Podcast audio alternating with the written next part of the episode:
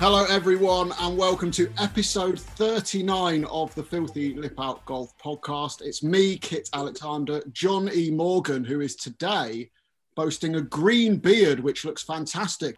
And it is my pleasure to say we are joined by Alison Whitaker, former LET player, now, of course, broadcaster, pundit, commentator on all things golf, the ladies' game. And you'll have been hearing her lovely Australian tones on a lot of the European Tour coverage on Sky Sports Golf in recent months as well. And of course, this week it's the first major of the season, the ANA inspiration in the ladies' game. And Ali is going to bring all of her knowledge to that. Ali, welcome to the podcast. Thank you so much for coming on. How excited are you about this week's major?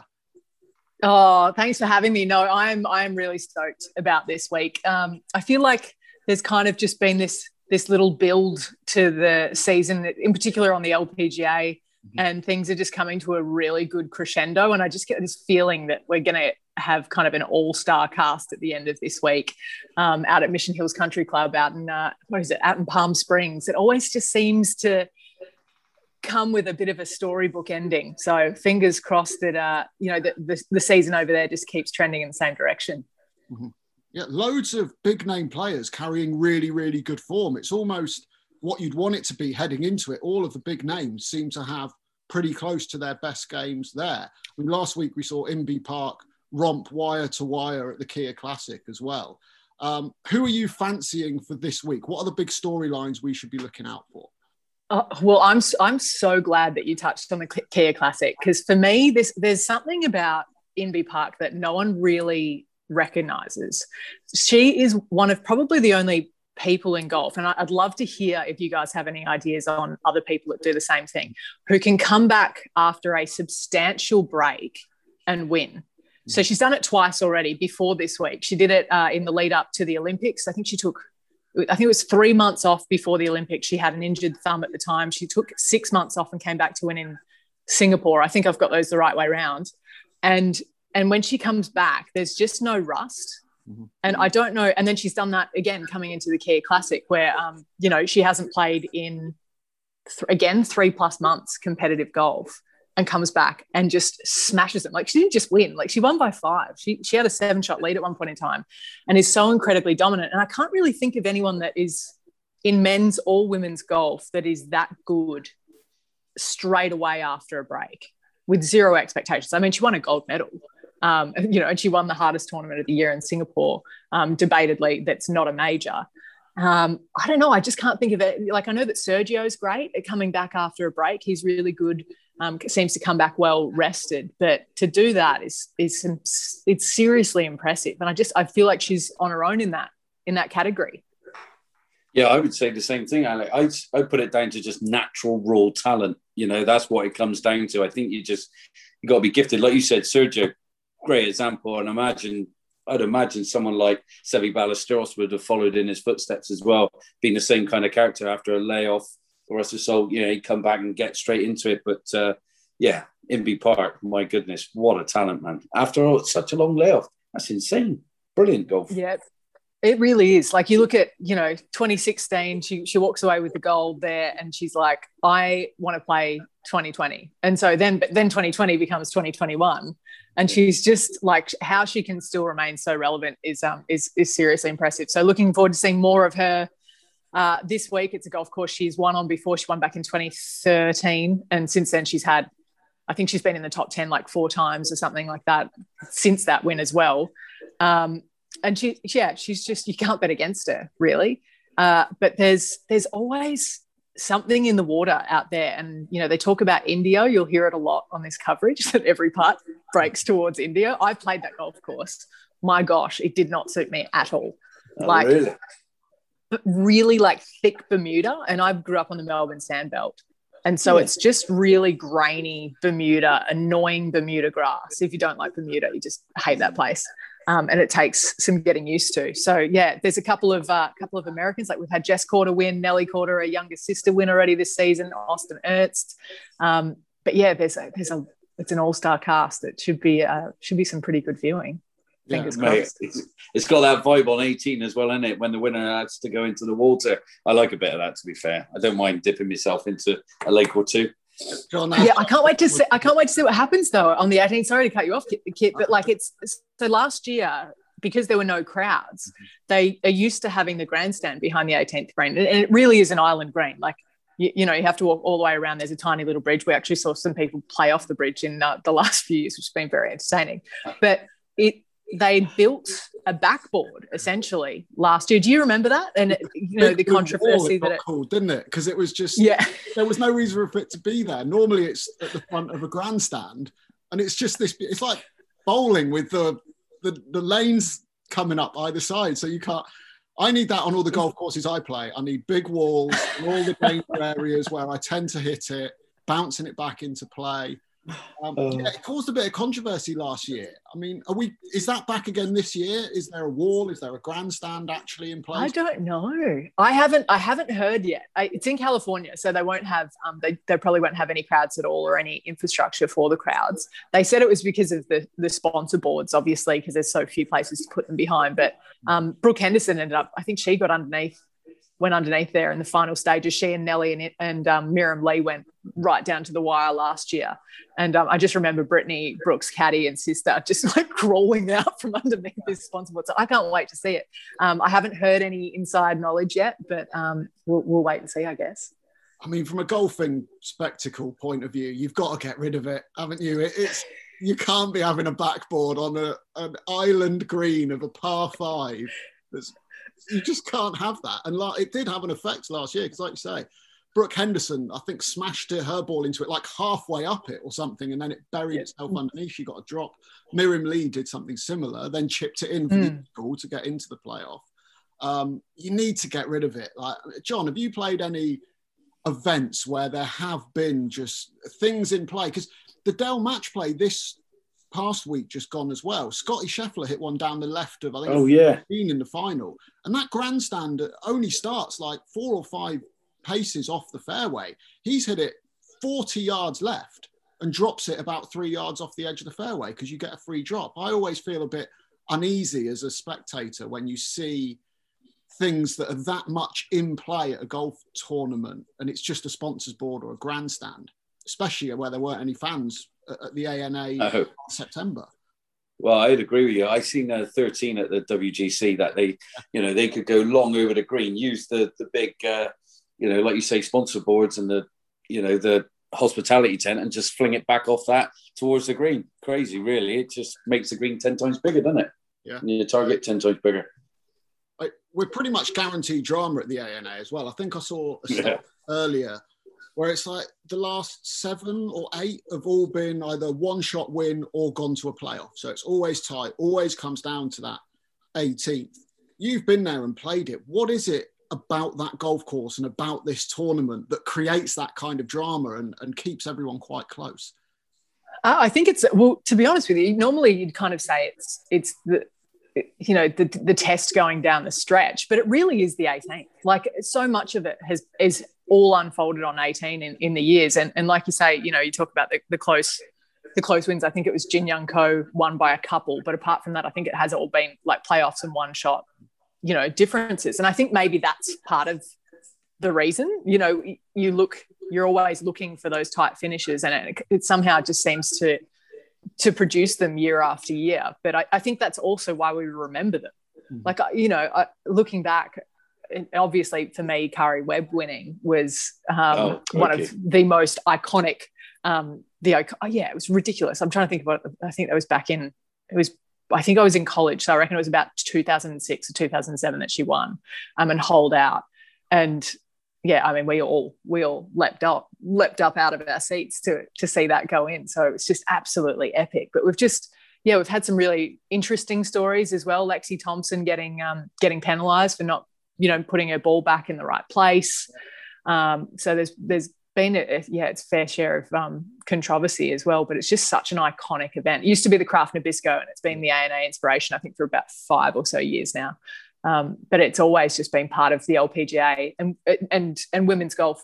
Who's your who's your tip for the the folks own? Because obviously, Jin, you know, Jin Young Ko. I mean, she's world number one, but I mean, you know, Inbee Park beat her by six shots last week, and you know, you got to think, cool, Inbee Park's got to be the one to beat. Yeah, well, Jin Young Ko's been rusty as well since the start. She's had uh, two top fives. yeah. it's kind of Good like that's rusty for her. Rust. Yeah. yeah, just just brush that off. You can't, you know, if you're listening to the podcast, you can't see me. I just brush my shoulder. But anyway, I just forget sometimes that when you know when you, when you don't have a camera on you, that people actually can't see you. So there you go. There's some uh, there's some fill-ins. But I don't know. I feel like for me, it probably comes down to two South Koreans and two Americans, mm-hmm. and oh, I would go like, and I would go hard on these four. It, like I feel quite confident mm-hmm. that someone out of this. I mean, it's golf. It's really hard to pick. Obviously, um, people that bet on the game know what that's like. It is. It's a, it's a, it's a fickle game. Um, yeah. But yeah, for me, Lexi Thompson showed a lot of really good signs last week. Um, it's always a question of whether her putting's on. She, she, finished second last week. It's a course she's won on. It's a course she's lost on. So she's kind of got a, yeah. a really broad history um, at the at, at Mission Hills. Uh, but I, I, like the way that her game is trending. Nelly Korda, for me, I always think that golf course is going to set up incredibly well for her. She's got a win. She's had a top 10 last week as well. Um, and she just always looks like she's going to win a, a couple of times during the year. Uh, first win on American soil as well. So I feel like she's kind of got that monkey off the back. When she's going to get her first major? It is going to happen. So it's just counting down the days whether it's going to be this week or not, um, which I'd love to see. I'd love to see her win a major. She is such a good girl. Um, yeah. She's so much different to Jess as well. Like Jess is kind of the the bolder, gregarious one, and Nelly's kind of a little bit more within herself. But she's she's got such a sneaky little sense of humor, and um, and she's a great dancer, like really good dancer. She's great fun on a Sunday night uh, which you know I feel like people want to hear about. Um, but her Brilliant. and Megan Khang, honestly, like Solheim Cup Sundays, um, a couple of events that we've had parties on on the Sunday nights and stuff like that. Like the two of them rip up a dance floor, uh, which is really fun. They, are just great girls. But um, yeah, who else? I, I, mean, and I've got to go with Jin Young Ko and Inbee Park as well for obvious reasons. Um, both yeah. of them have won on the course, and they're just incredibly good. Yeah, obviously you mentioned you've been and played in that event. Just tell us what was that like? Because it's this tournament is almost like the Masters of the ladies' game, in as much as it, it opens up the season. Um, it's at the same course every year, so you know what you're going to get in that way. And there's a lot of history with it. There's a lot of traditions similar to going to Augusta National and the Masters. So for you, obviously, you mentioned watching Karrie Webb win there, and then you get the chance to go and play there. What is that whole experience like? Well, I actually I played the majority of my golf on that golf course in Q schools because oh. that was where that was actually and we played so much golf. Like that was the one thing that you know, if you didn't get the measure of that golf course, you were you were out so quickly. You were shooting big scores. Um, it's interesting because it's a really long. The way that they set it up is quite long. Uh, so it's it's up around. I'm trying to think about 60, usually about 6,700, 6,800 yards, which for, for women's yes. golf is a good two, 300 yards longer than normal. And that's off the tips. They, you know, they, they muck about with a couple of the, um, the tee boxes where they move them forward quite substantially. But everyone always goes, oh, it's the long bombers. Oh, it's long bombers. But if you actually look at the stats, mm-hmm. it's more about accuracy. It's more about placement. You can really get caught out by trying to just get too much out of out of your driver around that place. And, and I don't think people give it necessarily credit enough for how strategic you need to be with your second shot, which actually starts at the tee there, because it's it just doesn't look like it. It looks so kind of boring tee to green mm-hmm. um, that it just slips under the radar. So you really do need to, you know, you need to be a good Bermuda putter, and you need to be. Um, yeah, you need to be good off the tee in terms of accuracy, which is why I like Nelly because she's long, but her, she's so accurate with her driver. Um, it's a really good combination. It's interesting you mentioned the length of it there because I think was it Beth Ann Nichols last week who in Golf Week wrote about this balance between length on on the ladies game because you don't see as many par five re- getting reached into as many drivable par fours as you do in the men's game. Obviously there's so much debate around what bryson's doing and all the rest of the guys. Where do you see the ladies game right now in terms of that distance debate and the way courses are set up it's I'm, I'm, you obviously don't miss much, Kit. By the way, bringing up that article, which I Ali, love. He does so much homework; it's unbelievable. Props to you. I love that. No, Beth Beth Ann's a good friend of mine. Um, I've known her since my college, you know, my college days when she was covering me in college, which is so. But now it's kind of turned into a, a a very high professional regard because she's incredible at what she does. And it, it, this story came about because her boss said, You can write whatever you want. What do you want to write? What's the one story you've always wanted to write? She wrote this. And I think part of it has been prompted by, um, so Gaby Lopez, a multiple winner on the LPGA, her partner, um, his name, uh, Santiago, has been doing this, this stats comparison recently mm-hmm. between the men's and the women's game in terms of proximity with similar clubs. And so it's on his it's on his Instagram. It's quite easy to find. But um, he's been looking at you know Jin Young Ko versus Dustin Johnson and showing that there's actually very little disparity between them from accurate, you know, from accurate comparisons, yeah. I guess. Yeah. Uh, and so I think that that started and lit the fire for, for Beth Ann, along with, you know, a decade of plus of covering the tour. Um, but they did actually move a couple of tees up last week. So obviously the LPGA have, have listened. They've read the article just like you have, Kit, just like you. And the whole tour has kind of shifted a little bit, which I heard some, um, yeah, a couple of comments from players last week saying that they were happy with the changes. But it is, it's just, it's a different game. The girls are still playing, and I shouldn't really call them girls, they're women, obviously, but they are playing the courses that they were designed as they were designed to be played, which I actually really like. Mm. Um, so whereas the guys are overpowering them, so I'm kind of caught in between because I'd love to have a real appreciation for how good those players are in the women's game, but I don't know that I'm ready to sacrifice course design for it. Yeah. Yeah, John, what yeah. do you think? Because I know you're very much have an artistic approach to the game and you like to see the ball move through the air and different shot shapes. The men's game has moved away from that. The women's game is still there, but it appears there might be a moving away from that coming now and in the not too distant future. What would you like to see? Is there almost a meeting in the middle, if you like, that the men's and the women's game could kind of do with where we need to be on course setup? I think it's a hard one, Kit, because I mean, I remember playing when I was going back, you know, with you know U grooves or whatever like that, and a softer ball. You know, the shape you're able to put on the ball, the spin, you know, everything. You know, I, am a big shaper of the ball and I like it. I don't like things that just stay dead straight. I go out there now and hit it straight, and I've ever done. You know, and I'm swinging it. No, I'm definitely not swinging it any better than I, I used to, when I used to play. I was swinging it worse, but the ball goes straighter, so it makes no sense.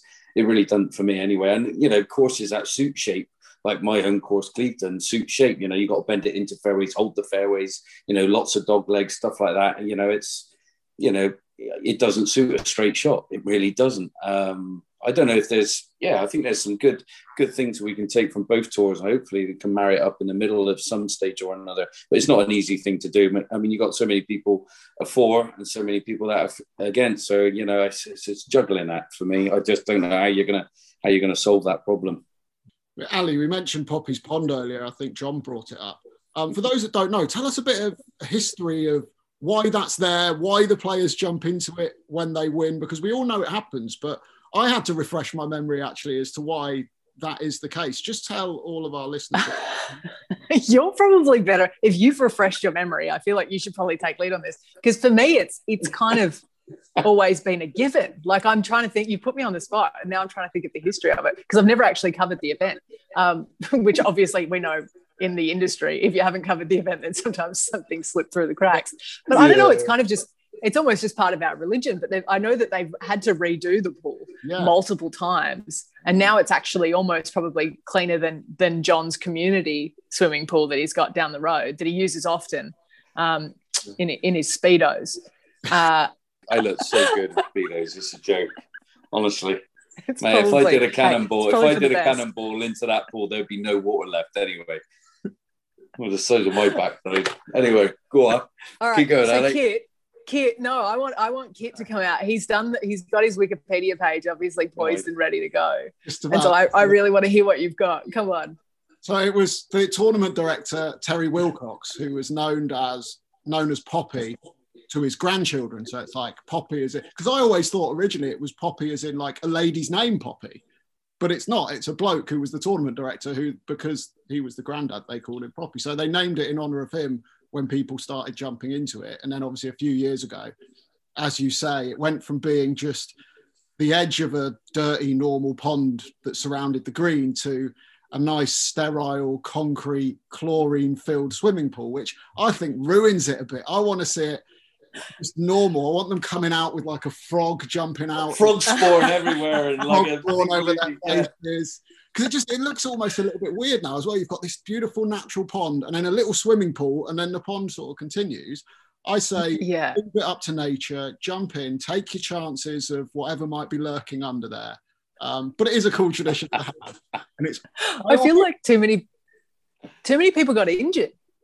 Yeah, well, this so that was what what's under the water. Didn't Thomas Levet do that a few years ago? Broke his broke his leg. Yeah, he won like the French Open, jumped into the pond, and like did a hairline fracture of his leg because yeah. it was a bit. Yeah, so I guess that that's the hazard when you've got multi-millionaire, multi-million dollar professional athletes involved. You can't quite be risking them doing that, but it loses it loses a little bit of its sex appeal if you have to sign a waiver before you do it. Yeah, you know like it's, just, yeah. it's not quite the fairy tale if you've got to sign on the dotted line then then jump in the robes are cool though they always get like nice yeah. cushy robes when you get out because you just look like an absolute drowned rat but no i'm sure someone broke their ankle i'm trying to think of who it was oh. um the, and you and so the the route so what you actually have to do it's known on tour that you have to really get in there because it's it's slightly graded okay. and so if you don't if you yeah. don't jump in, which is why people really go for it. Because if you're not going in, you're coming down hard on, on the on the shelf. Which, uh, I, yeah, it's it's not it's not the storybook ending that if, we're looking if, for. If you were going in there, Ali, what would what would be your pose as you dive in? What would be your pose? Would you go into like a Buddha? Would you go in head first? Would you do the bomb? Would, what would you do? What would you do? Would you do a funny face? Would you do a star jump? What would you do? I try and smile because you know that they're going to take a shot right before you break the water, right? So, and then so if you look at some of them, like people are making the worst faces on the way down, and that's going to be on the front page. You know, if, if I was to win, it'd be on the yeah, but it probably wouldn't even be on the front page of the paper back here. It'd be on. Oh. We'd be lucky to get the front page of the sports section in Australia. To be honest with you, I'm not sure how Matt Jones went two weeks ago, but I'm pretty oh. sure he oh. slid under the radar. We're not great at it all the time, but um, we support them nonetheless. But yeah. yeah, I think I feel like I just try and smile on the way down, but it looked pretty forced. I'm not sure. I wouldn't be as elaborate as yours, John. No well, doubt. I know. I think I'd go in like, you know, like I don't know, Usain Bolt, or I don't know what I do. I just, you know, I think I'd do something pretty bizarre. Maybe put me my shirt over my head and just run in like I'm a zombie or something like that. I don't know. I can I see know. you doing that. The shirt over the head, I can definitely see. Is it worth, if you are one of the top players in the world, we've spoken about them, having a little practice, like jump into your local. no, Pardon, yeah. I would can practice, practice jumping into. My schedule the week oh, before the ANA Inspiration would be like, yeah, you know, ten to twelve we'll do our putting, then a little bit of range work. Set aside half an hour jumping into the pool practice. You know, have a cat, someone there taking pictures so you can perfect the timing of it. I mean, as, you might be better off spending your time elsewhere in terms of your practice and your build up. But as you say, if you do win, that picture is living with you forever. You want to get it right. It's it. It's so true. Webby did a great jump as well. She really she nailed it. Like she went in. I'm I'm 99% sure. Like I've got this picture of her with her her knees kind of tucked into her chest and just went for it, which was great because she just kind of she just kind of threw herself in there. But I I did actually. So it's funny you mention this. I was going to do some work for them. I think it was about two or three years ago, uh, and just on like a side feed and um, and I wanted to do that as a feature piece. Yeah. As yeah. like a joke for social media. And, and try and have the girls do it, you know and have them yeah. talking through you know talking through the job, jump before they did it and everything. I thought it'd be I thought it'd be great fun. Yeah, you know, and have a bit of fun with it and that kind of thing. But um, no, it, it didn't get legs. I'm afraid I, I didn't end up going that year. I got a better offer better offer elsewhere. I think I went to India with the European tour. That that should definitely happen. You've also got coming up as well. I'll work on it. Obviously, there's the Masters next week, but we've got the Augusta Women's Invitational, the amateur event that was introduced a couple of years ago and obviously couldn't happen last year for, for everything that was going on. Obviously, the two girls that fought it out there the first time, Jennifer Kupcho and, and Maria Fassi, now making some serious strides in the pro game. They've uh, wasted no time in, in getting themselves going. How big is that for women's golf in general to have somewhere like Augusta National and obviously coming the week before the Masters, recognizing it and, and giving it a, a, a, place like that and giving girls the opportunity to go and play Augusta National in a tournament? It's huge. Yeah. I, I think just it's the beginning. It's the beginning of people, you know, starting to starting to bring that line of thought into their consciousness when they're making the decisions. Really, uh, it, it wasn't overly it wasn't that it was unpopular the first year, but it was just ever a lot of people were really frustrated because the it's when it collides with the ANA inspiration. They have like the ANA has been a massive supporter of amateur golf, more so than any of the other majors. Mm-hmm. Like they give invites and and they give places in this major to amateurs time and time again. And uh, and so many of those amateurs come through the game you know like the majority of the girls that are that are winning that are under the age of 25 have, have played it as an amateur. So uh, that was a bit frustrating from a from a scheduling standpoint. I understand why it had to happen. Um, but it, yeah i mean it was just so cool with with Fassi and Kupcho and the way that that came about the the manner with which it was played between the two of them that and they'd fought it out in college golf as well and then for them to go there and go down the stretch. And I think Kupcho birdied, I think it was four of the last five or five of the last six holes to win. And they're such different players. Maria Fassi is very flashy, and Kupcho is going to be on the side. Like she's like she's sneaky inside the world top twenty already. Mm-hmm. Like no yeah. one would even know she's there. And she, I'm, I'm not in. I think she, I, I don't have the world rankings up, but forgive me for this. But um, yeah, she's just a total gun, but she's going to be like the constant kind of earner that'll throw a win in every now and then. Maria Fassi's game is good enough to win, but it's whether everything comes together. Um, but for yeah, for the players, it is to get the invitation. Like I know so many amateur girls here in Australia got them a couple of months ago, and they were just you know they were so stoked because um, they weren't sure that it was going to happen. So it's just that moment, which is similar to the guys, you know, getting that that invitation and it was no expenses spared as well. They did a massive press tour for the first one which was great going on good morning uh, america and you know sierra brooks went around and did a ton of stuff um, in the lead up for last year and that kind of thing. So i like that they're doing it properly which is brilliant. I mean there's so much to like about it. Gosh i could talk forever about that. Oh, yeah. Mate, 12 in the world rankings already being a year. 12 there you go. Years yeah. obviously heavily interrupted that period by COVID as well. So that just goes to show what she's gone on to achieve. It's a good point you mentioned though about it clashing with the ANA inspiration because obviously these amateurs can only be in one place at one time. You're not, you know, you're choosing between a, a major start and obviously the, the Augusta Women's Invitational, which is is huge already and is only going to get bigger, and it's the chance to go and play Augusta National. How do you make that decision when you're an amateur? what do you do? I mean, that's the t- and that's the tough thing. That was and obviously everything about the ANWAs, you know, the Augusta National Women's Amateur, everything about it is positive. There, there is no downside to the event. It's great. Like I say, they are throwing Definitely. so much money at it. They're throwing their support behind it, and then and but then you have this choice, mm-hmm. and and it's a really tough decision because it's like, you know, do you want ten hundred dollar notes or do you want a thousand dollars? Like it's like, what do you, you know, it's it's yeah. really tricky to, to pick between the two. Um, so I feel I feel for the fact that that's currently something that you know that could it's not going to make or break their year, but you're trying to build a tapestry of of understanding in the program before you turn pro to see where you where you fit. Um, yeah. And that's always, I think, if that's if that's your end game, that should be the priority. But who says no to Augusta? This is it. You want to be able to do both, don't you? Yeah, that's the trick. That's the trick. I mean, mate, yeah, so it's what dreams are made of, isn't it? You look at it and it just looks like a fairy tale. It's like something that's just been plucked out of thin air and just made at, you know, like a dream scenario golf course to me, anyway. But that's just, uh, mm. yeah. But it's great. It's great that they're there, and it kind of it's funny because you see you see these things starting to pop up in the women's in women's sport elsewhere as well. You know, you look at um, where was it November last year? I think it was when they were so so this uh, the WSL like the championship tour on the women's side they were surfing at Honolua and there was a shark attack there. And so they had to move and they moved to Pipe and it was like Carissa Moore versus Tyler Wright Tyler coming back from injury. You can hear some you know my random sports interests coming through.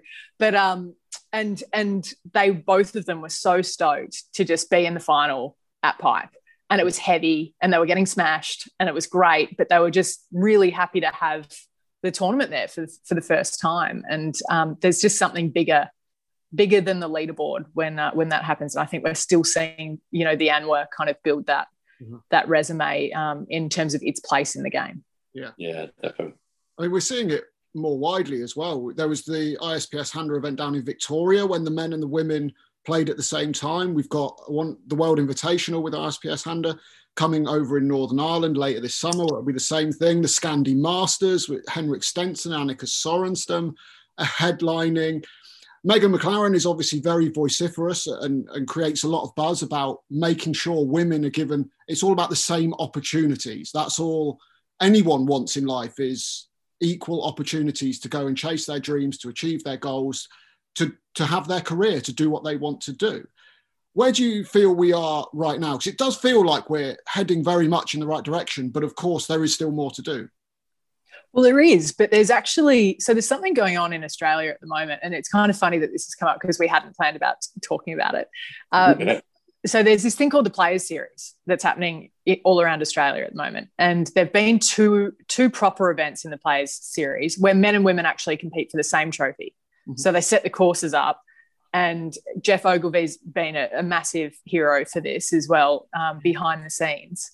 And both of the tours, so the ISPS Handa PGA Tour of Australasia, the WPGA, which used to be the ALPG, if you can, I've just said half of the words in the alphabet, so good luck with that. Um, just keep, you know, it's just a, it's a little rebrand, and uh, but they they've been setting up the courses, and so the first event was in Rosebud, and there were guys and girls' names on the first page of the leaderboard. The second event was in Bonnie Doon in Sydney, uh, so Rosebud's down in um, about an hour outside of Melbourne, in Victoria, down the south southern part of Australia, and then Sydney's a little higher up on the coast, obviously. But they had an event in Bonnie Doon, which is very close to the airport there, and they didn't get it right. So by their own mark, there weren't, and it wasn't their fault. So the tee boxes weren't available on certain holes to actually make it comparable. So a couple of short par fours, the guys are pulling driver. The girls couldn't hit driver by the green, so they had to lay up. Yeah. And and it was kind of interesting. I spoke to the CEO of the WPGA the week after, and she's like, "Yep, this is a learning week for us." And and she's so good because like all of the players really trust her to get it right, and she will. She Karen Lunn used to play on the LET, winner on the LET, um, you know, major champion, uh, won the women's British, and so she is at the helm of this from the women's side, overseeing it all. And we were talking about it, and I said, "Can you put sponsors boards out on the fairway?" You know, and she goes, "Well, for TV, it doesn't look great." I'm like, "To be honest with you, if the sponsor boards are there, like it's a bit of TV magic. Like, probably people at home probably won't really know." And she's like, "Yep, another idea we're going to put in the pile and we're going to take forward." So they're trying to work out the formula, which is actually really cool. Like, it's I love how progressive they are with the Vic Open um, amongst other things that we've tried in Australia, where we just have because we're such a small tour, um, we just have a we have an opportunity to kind of reinvent the wheel a little bit and, and be a bit experimental. So that's that's something that I'm really excited about, like because this is putting your money where your mouth is in terms of giving the guys a five iron, giving the girls, you know, either a four yeah. or five iron, you know, spin rates, Johnny, you know, you know all about that. Um, that oh, sometimes, yeah. you know, the harder you hit it, the more dispersion, etc. So I don't know if it has to be exactly even, but somewhat comparable. But that's um yeah, that's something really cool happening back home at the moment. So I hope to see more of that. You're gonna be yeah, you're gonna be at the ISPS Handa World Invitational. I'm actually signed up for the Olympics. Oh, which clashes. Oh. I know, which is like obviously this year is it's like I don't know I'm I don't know what I'm going to do after 2021 with the events that are on the schedule. Got Solheim Cup, Ryder Cup, mm-hmm. both women's open, the men's open, and the Olympics. I'm just honestly like, kill me now. Big, big, well, don't don't kill me now. Kill me after. Kill me after. Don't, yeah. don't do it now. Yeah, yeah, don't do it now. Yeah. Oh, I lied. But the benefit of obviously last year was horrible in many ways and, and a pretty big washout in terms of many golf tournaments, unfortunately. But we've had them all concertinaed now into this year, into 2021. And it's going to be an incredible, incredible summer. You mentioned the Solheim Cup there. Um, as an Aussie, but obviously looking at, at, European and American golf quite a lot, playing LET. How big was the Solheim Cup for you when you were growing up, um, but also when you became a pro, even though you couldn't directly sort of get involved with it? Uh, for me, it's always been personal. Like I've always had friends on the team. I've always, you know, I've had friends playing each other on the team, um, and and we we really watch it a lot. And and I think in Australia, people are more aligned with Team Europe for whatever reason that is. I'm not, uh, you know, and maybe it's probably our heritage, to be honest with you. Yeah, it's probably because half of us have British passports. that could that could be it. I mean, have to barrack for Europe. It's a good show. you know. good show.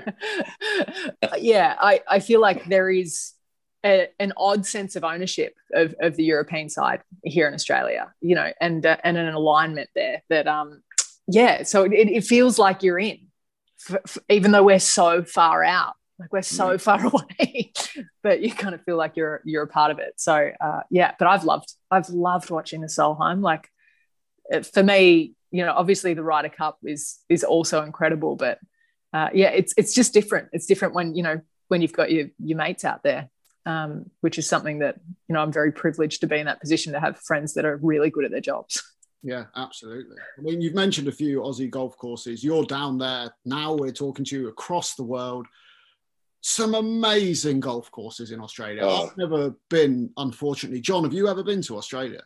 I have. My pleasure. My cousin lives over in Perth, so I was able to go and play um, uh, Royal Fremantle down over there, which was absolutely beautiful. Absolutely loved it. I think uh, Royal Fremantle is where Greg Chalmers plays or used to play. I'm not quite sure. I might be a little bit out of sorts of my my uh, my geography, but I know for one, you know, Royal Melbourne, uh, which is I know Alison will tell you is one of the best golf courses. One I would love to play if I ever went over in that neck of the woods.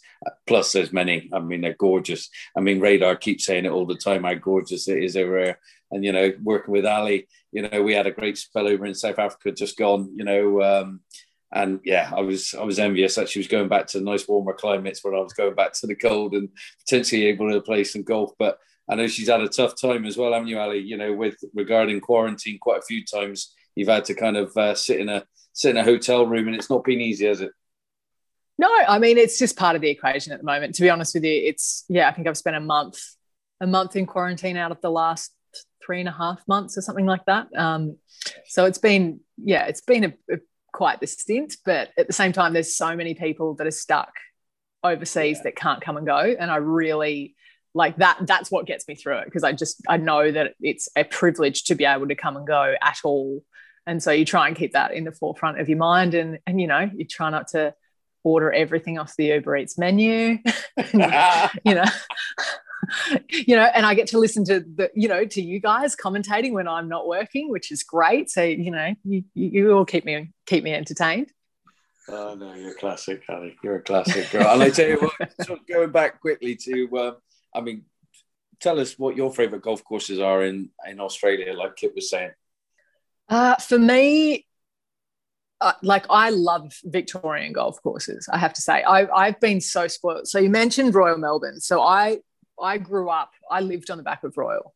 So my my parents' house is actually still on the back of Royal Melbourne. So you can imagine what I was like when the President's Cup was there, and I was working the President's Cup uh, for the World Feed in the end of 2019. It was it was heaven. Like it was oh. just honestly, uh, it was so cool to kind of. It's always cool to show off, you know, your, your home course. I think. I think yeah. that's something that a lot of people get a lot of pride in. You know, when to, various tours come and they stand and they watch how. Uh, yeah. how the pros play it and, and you know and it's a real showcase and it's got a lot of lot of memory. I grew up on the range there which is like how, what, what do you do? Like, if I was not a golfer, what a waste! Like, what a waste of a, a spot on the range. no doubt about it, man. It looks phenomenal, though. How does it actually play? I mean, it looks tough as old boots. It really does. It's you have to think about every single shot, which is great, which I yeah. love because um, it's not overly long, especially if you play it in the heat. It really dries out, and so you know it, it's you can you can have a lot of wedges in, but you can miss greens. You can spin off greens with wedges. Uh, there's this brilliant par three that is literally a wedge for the guys and it's right up on, on, the top of the hill. It depends which way you play it. I've always they've changed the composite about six different times. I think it was the sixth hole, but it's been the eighth in the past. Um, gosh, testing me now. But uh, yeah, they miss the green constantly with wedge with a wedge in their hand. I love it. I love that part of it. So this the strategy is unbelievable. But we've got some really cool golf courses springing up. Barnbougle. Uh, down in Tasmania, you need to take about three dozen golf balls with you, but you'll love it somehow. you'll still enjoy it. Um, New South Wales Golf Club up on the coast um, is absolutely stunning. It's kind of like our version of Pebble Beach, I guess, in a lot of ways. Yeah. Um, you know, rocky out outcrops, but it's it's a long list. Kalgoorlie, Kalgoorlie Golf Club, awesome green grass, bright red ochre dirt out in yeah. uh, country WA. Like the, there's really a bit of everything. We've got sand scrape greens where you rake, you know, you rake the sand I've on the green. Yeah, yeah I, I want to have a tournament on those. I feel like that'd be super cool to watch. Maybe that's what my putting's missing. I've never tried putting a sand green before. I'm a, maybe I'm a sand green specialist, and I just haven't had the chance to discover that yet. Green grass greens aren't my calling. I'm going to put a bit of dirt in the back garden and practice and see if I can. Uh, Come on over. Come on over, oh, Kit. We'd take you in a heartbeat. Australia so badly. I can't even for for so many reasons, not just golfing, uh, everything cultural and, and the nature and stuff. I would go full Steve Irwin on on uh, uh some wild animals. I love all that yes. stuff. I'd be in the bush. I'll be I'll be yeah. straight there for the snakes. It's a hilarious it's a hilarious picture. Though. I was just thinking of um, the Vic Open because you, you don't even need to go far. You can just go to a golf course to see these. So at the Vic Open every year they have a snake catcher. So they literally have a guy oh in his own cart with I think it's snake wrangler or snake snake catcher written on the front, and he gets work. Like he's constantly going around the course. And so Hannah Green, there's this picture online where um, it was on the 18th hole, and there's a kind of this it's sharp dog leg and there's this set of trees on the right, and Greeny's hid underneath it. But right next to her is that beware snake sign, and she's just hitting out like there's, like there's nothing. I'm like legend Greeny, like it's just a classic Australian photo. Um, but there's they're constantly pulling snakes out of that place. It's quite funny. Oh, do you remember? Do you remember when we were at the Alfred Dunhill Championship in uh, Leopard Creek when uh, you were in the comms box with Tony and Boxy, and all of a sudden word got out there was a black mamba outside the comms box, right? And well, talk about wet the bed, shit the bed, the whole lot. It was like, oh my goodness, where are we looking? Where is it? Where is it? Looking out the door. I mean, we were coming back. John, did you see the black mamba? Is it out there? no, I haven't seen anything. It's out there. But my God, unbelievable, isn't it? Unbelievable. Yeah. They're big too. They're huge. I bet like I love that you talk about the snake. We also had a leopard. Like we had a leopard near our compound, like literally kit. That's like true. It, it, was like running through the compound on the corner of it. And then they just send this email out like, hey, just want to let you know, like a leopard's in the area. So don't go anywhere alone. And you're like, what? So like, what are you meant to do with that? and you got you got lovely Molly going, come and get your lunch. Yeah, like hell, I'm coming out to get my lunch. Yeah. Okay. Leave it on the table. Let the wasps go into the air, oh. attract the wildlife. Sausages to Every, oh, oh my gosh, that's it. Everyone went for the vegetarian option that day just so they wouldn't die. Yeah, oh, good golly exactly. gosh. Yeah, but oh. it, it is. It's just what you're used to, though, isn't it? Like we, you know, I'm used to having to take a club out and bang it walking into the trees because it's just part of the Aussie culture that you just want to, you know, you scare the snakes out. So it's, uh, yeah, it's just what you're what you're accustomed to, I guess. I love it. Going back to your history, obviously growing up playing at Royal Melbourne. How old were you when you did first get into golf? Was that a family thing? Was it from your parents? Uh, yeah, my my parents, my dad played, my grandfather kind of played, but they both, you know, got down to kind of 16 mark in terms of their handicaps. But um, I had quite Royal Melbourne's been a, a, big part of my the whole reason I guess I got into golf. So my my mum and my sister and I were playing at Sandy uh, at Sandy Golf Course, which is a public golf course right across the road, like literally across the road. It was, it, and it's used as the car park during their big events. Yeah. Uh, and so uh, I was over there playing with them, and the head pro of Royal Melbourne came over in a cart with Bill Richardson, who was the general manager at the time. And I went to school with both of their sons. And so they've driven up to the first tee and they've just started heckling us. Like, come on, you know, and they knew my mum as well. Come on, Kezzy. And like, mum gets up and she, like, she always did this really like interesting like setup thing where she kind of took the, put the ball up, uh, the club up and down a couple of times. She like wiggled her bum and then she'd hit. And so she bunts it down the fairway. My sister gets up, beautiful, elegant swing. She sweeps it down the fairway. I get up, hit it, and I distinctly remember hitting the trees. Like I hit it I, a decent way down there, but it went in the trees. It wasn't like my best drive or anything like that. And Bruce Green, the head pro there, who's like a Melbourne institution, he said, You're coming to see me the Monday after the President's Cup. Really? And so he's like, You are, I'm going to coach you. And so, had that not happened, um, I'm not really sure how it all would have ended up. So it was a very serendipitous meeting, and he he coached me for for years and years until I got into the institutes and you know the the Australian squads and that kind of thing, where you kind of your your management of your coaching kind of gets moved around a little bit. But um, yeah, he he used to like coach people down the other end. I'd get dropped off after school, and he just kind of keep an eye on me every now and then. And he always bought people. This is a real actually really good thing for coaches to do to certain certain kids. Don't do it to everyone because you freak them out. But um, he always used to bring his his like his students over. So he'd be, you know, he'd bring over like a 60 year old guy and he'd be like, Ali, hit a couple, hit me a draw. And so, and I was really constantly being watched and it, and it, it was pressure practice in a lot of ways. Um, and I, and I think I grew up loving crowds probably because of that, because it was yeah. such a natural part of it. But yeah, he was a really he was a really clever guy, and it was so, just so good for my golf game mm-hmm. um, in so many ways. Yeah, so I was very very spoiled.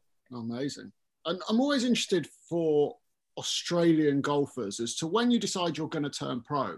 You've obviously got a decision to make because with the greatest will in the world, you can't stay in Australia as if you want to get to the absolute highest level, you're going to the LET or the European Tour or the LPGA, the PGA Tour. So you have got to uproot and move and, and take your life somewhere else. How big a decision is that? And how do you sort of decide which route you're going? Are we Europe? Are we America? What's the whole thought process around that? It's um it's really interesting that the first one you actually make from Australia now, um, now that it's more widely accepted, is whether you go to college first or not. Yeah. So that that for me uh, was take it was actually kind of taken out of my hands because um, I was playing for Australia at that point in time, in the squads. And then I went over to play in the US amateur and um, and ended up being seen by all of the talent, you know, all of the they weren't even talent scouts. They were the actual college coaches that were out watching.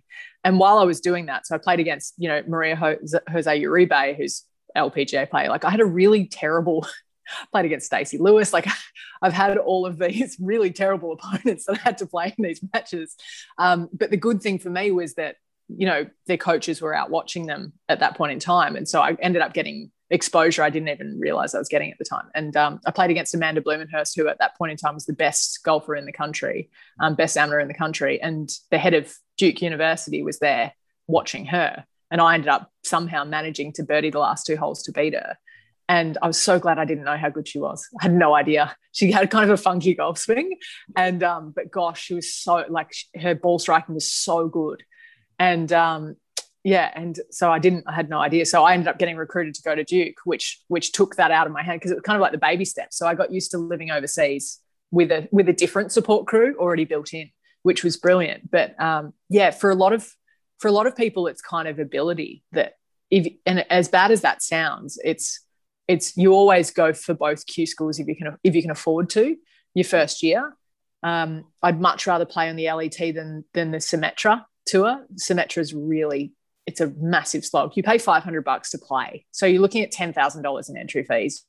Um, the purses are getting better, but sometimes, you know, in, historically the courses have been um, a little dodgy at times. And, and I know that they've really improved that in the last five years. But uh, yeah, it, it's, it feels like it's where a lot of good players get stuck. So I'd much rather kind of play in Europe and get that experience in all of the different golf courses. Um, but the, but yeah, I mean, obviously the LPGA is the biggest stage in the world. It's got the best money. Um, so if, you know, like Minjee Lee, Hannah Green, Suo, our, our next generation that are have gone over there and already started winning is um, they're certainly enjoying themselves. So their base accounts. So you know, no arguments there. But it is. It's an interesting choice. I guess it's a, about personality as well, a little bit, Kit.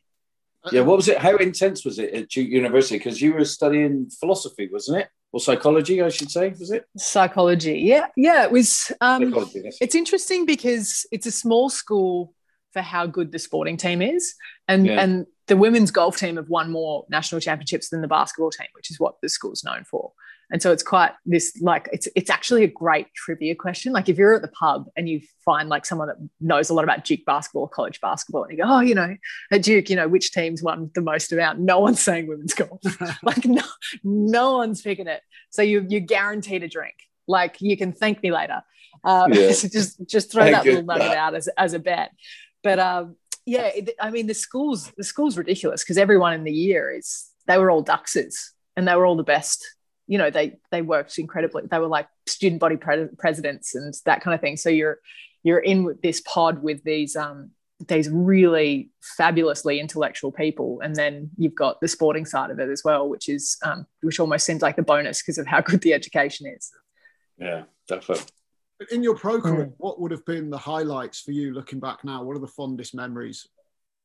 Uh, i've got i've got a couple but i guess for me i i contended in in austria one year and i played with i had uh, my friend Vikki Laing, a Scot- Scottish girl on the on the bag. I'd felt terrible going into that week. It's so funny the things that I, would actually I was going through a breakup um, the weeks before this event, like right before this event, and it's so funny because like I always know these things that are going on behind the scenes, and obviously you can't, as a broadcaster, you can't say yeah. you know, oh yeah, she got dumped. Like it's like, yeah, or, she's or, had she's had a bad round, but you know, give her a break. It's not been a good yeah. week in general. I know. Yeah. What are you going to say? Like, and it's yeah. also obviously it's you know it's conf- you know it's comes back to your friendship and your confidential you know side of uh, of, of said friendship.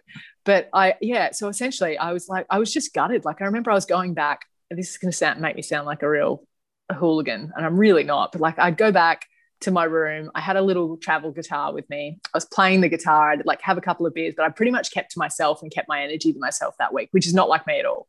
Because um, yeah. usually I was, I was think I was known as the social coordinator of the LET while I was out there, but um, an unpaid position actually. It actually cost me money because I bought too many drinks. But anyway, um, and so yeah, I was in Austria, and um, and that week I, I, couldn't could not find the center of the club face in the lead up. Found something good on the Wednesday. Went out and played really well the first couple of rounds, and then yeah, was in the final group going into the last day, and didn't have a great last day, but it was just unfamiliar territory, and uh, and I ended up hold, holding out my third shot on the final hole for Eagle, which was pretty cool, and the crowd went wild. And you know, I did my best Karrie Webb imp- impersonation, uh, which which was pretty fun for me. But aside from that, it's just been you know, I, like we've just had so many stories, and it's funny because you don't really necessarily remember, you know, this the sixty seven that you shot, but you remember like I remember taking Anne Van Dam out for karaoke. like we went out when she won, we went out to karaoke and it was hilarious. Like she is a ripping girl, but she's not a great singer, which made it even better. And, you know, I, I think when I look back, and I and I knew that about myself anyway, I guess that it, it was probably the reason why I didn't I didn't reach the peaks of golf because my I think so much of my priorities w- were elsewhere. I don't think I could ever f- focus enough of my energy um, into the game, and uh, yeah, but I just I, I just loved I loved the life, I guess. So they're the stories that I'll look back on. I, mate, I, I remember your karaoke actually sat on the veranda at um, Leopard Creek where um, we were at uh, the Buhala Lodge. kicked off, and I remember our producer Russell Dawson singing singing "Zombie," and uh, we were just in fits because he was really serious and really careful. Zombie, zombie. Yeah, zombie. and then you were really good. What did you sing? Because Molly was the best, wasn't she? Molly was the best. She just ripped. Yeah, Molly's our Molly's our legendary production manager. One of one of them. Yeah. Um, and we yeah we got on a Disney run. I think it was. We also did. We got into musicals. I but I was just happy that Russell didn't kill us all that night. I've never seen a guy who's so lovely and gentle turn into a serial killer while he was singing.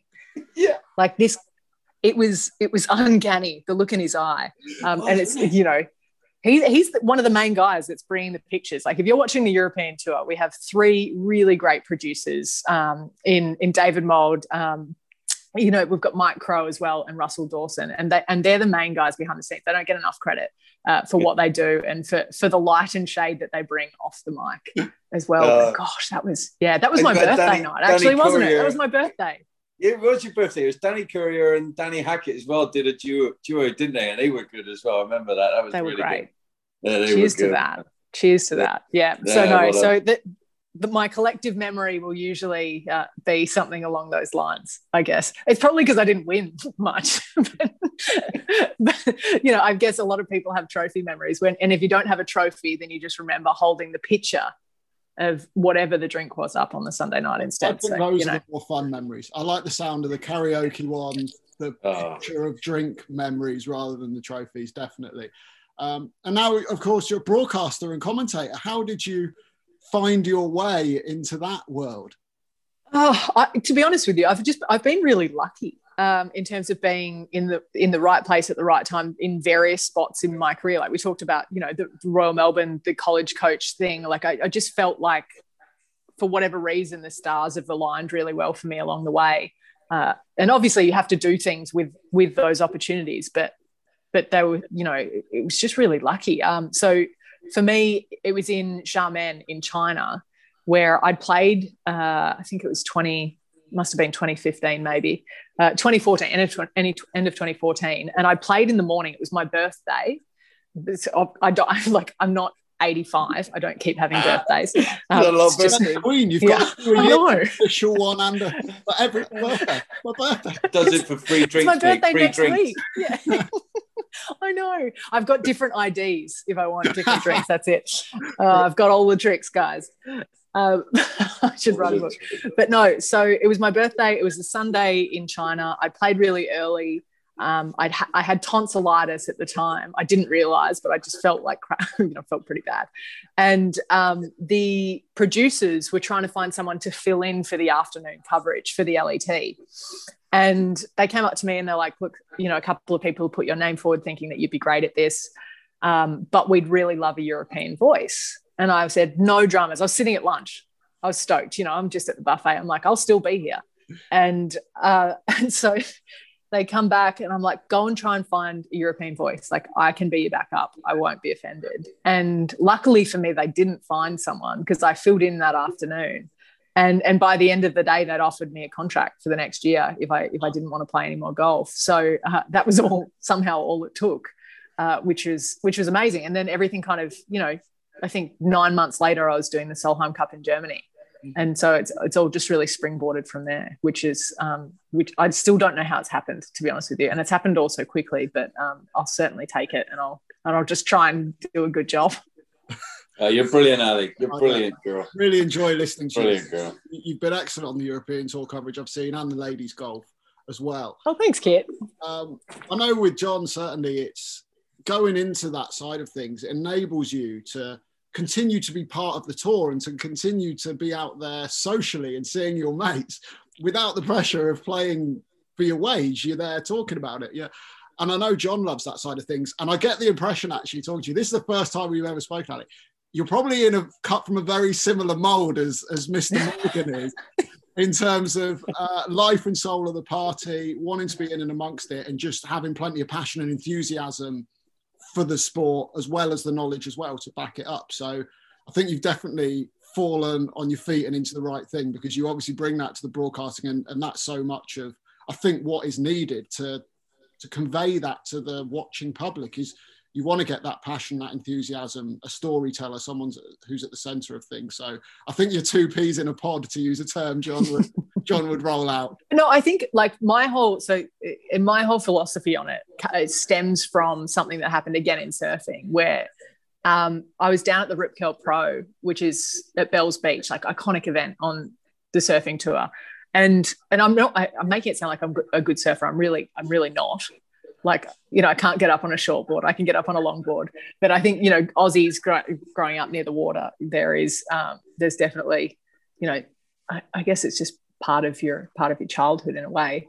But but i was down there and someone said to me oh have you met steph gilmore? And i was like no i've never met never met her. Why? And she goes oh she plays golf and she and she loves guitar. You guys would really get along.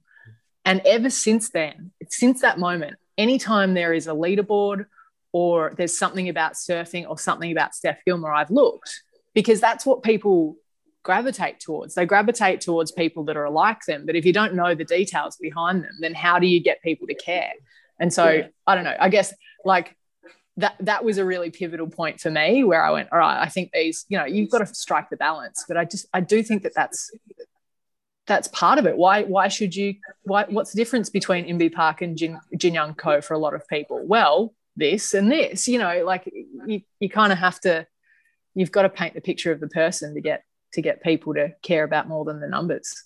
A hundred percent. Every golfer's got a story, every person's got a story, and you want to paint that picture for people and give them a reason to care and and look at any golfer when they're on screen and know more about them just than the the score that's in the top left hand corner and and what clothes they're wearing that day. You want them to know them as a character and as a person and build that relationship with the viewer. I think that's absolutely spot on.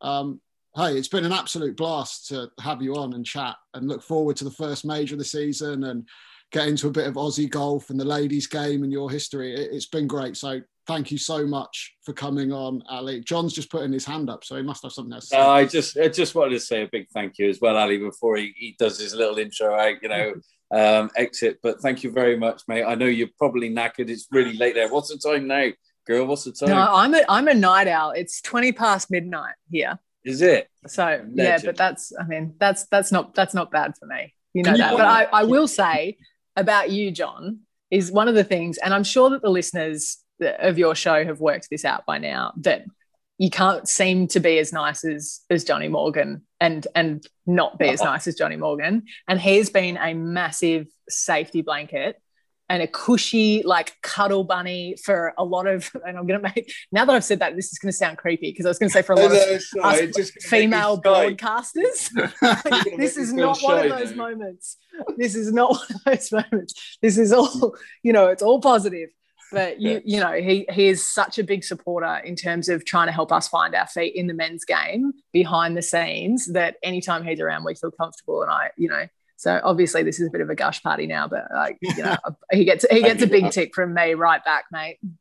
Hey, yeah, no, thanks, Ali. Straight back at you, love. Awesome, brilliant. Thank you, everyone, uh, for listening as well. This has been the Filthy Lip Out Golf Podcast. You can follow us on Twitter at Filthy Lip Out. If you are new to us, go back and have a listen. We've spoken to loads of amazing people over the previous 38 episodes. Uh, please do subscribe, leave your reviews, some nice five star ratings if you've enjoyed it, and we will see you next time. Cheerio.